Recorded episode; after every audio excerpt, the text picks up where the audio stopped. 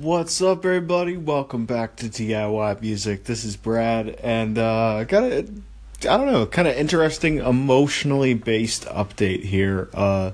When we write songs, that's they kind of become part of us, our kids, whatever analogy, metaphor you want to use.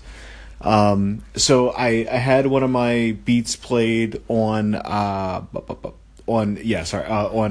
Club podcast.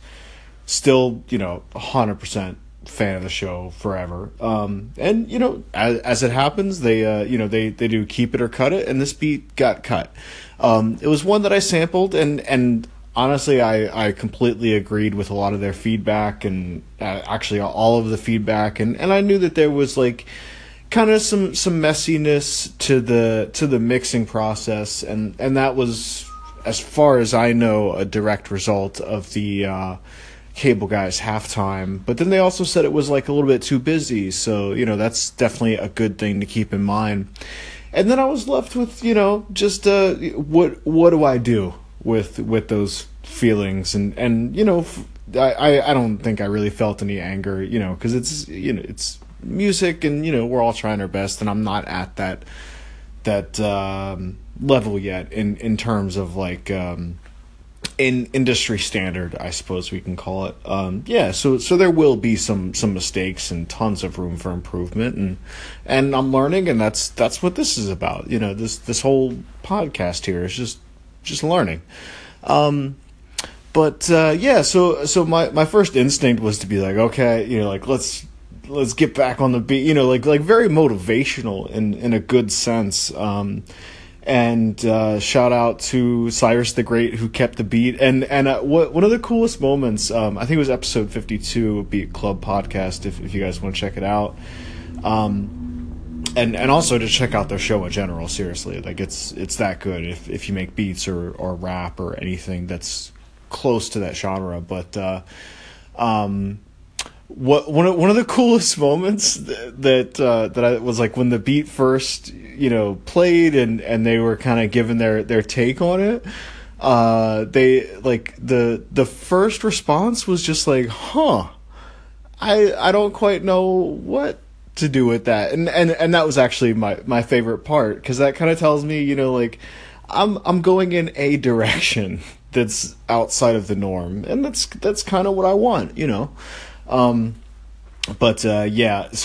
to circle back, you can't win all the time. And I still got nothing but love for the Beat Club podcast, and they've kind of helped me up my game just by just by their presence, really, and just by them doing their thing, and just allowing me to become exposed to the beat community at large, and the things that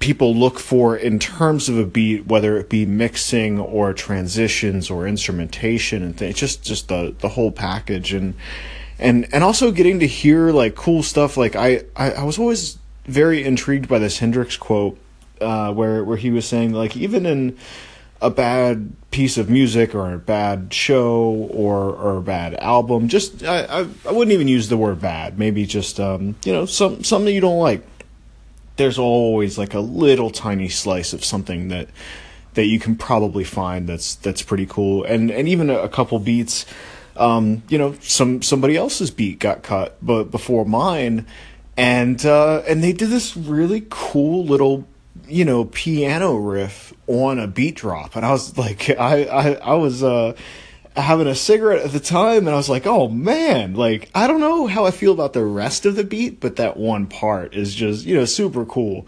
So it's things like that, picking up on what other producers are doing, and there's room for collaboration. But yeah, so in the same way that I'll jump on here and talk about little successes and stuff like that, it's to be fair, I'll talk about my failures too, and to spin it back around, super cool. Chad Valley followed me on Instagram, and that's that'll keep me happy throughout the weekend. My idol, best, yeah. So go on, and I'll actually pick a tune to play on the show here. I don't know if I played him. Much love.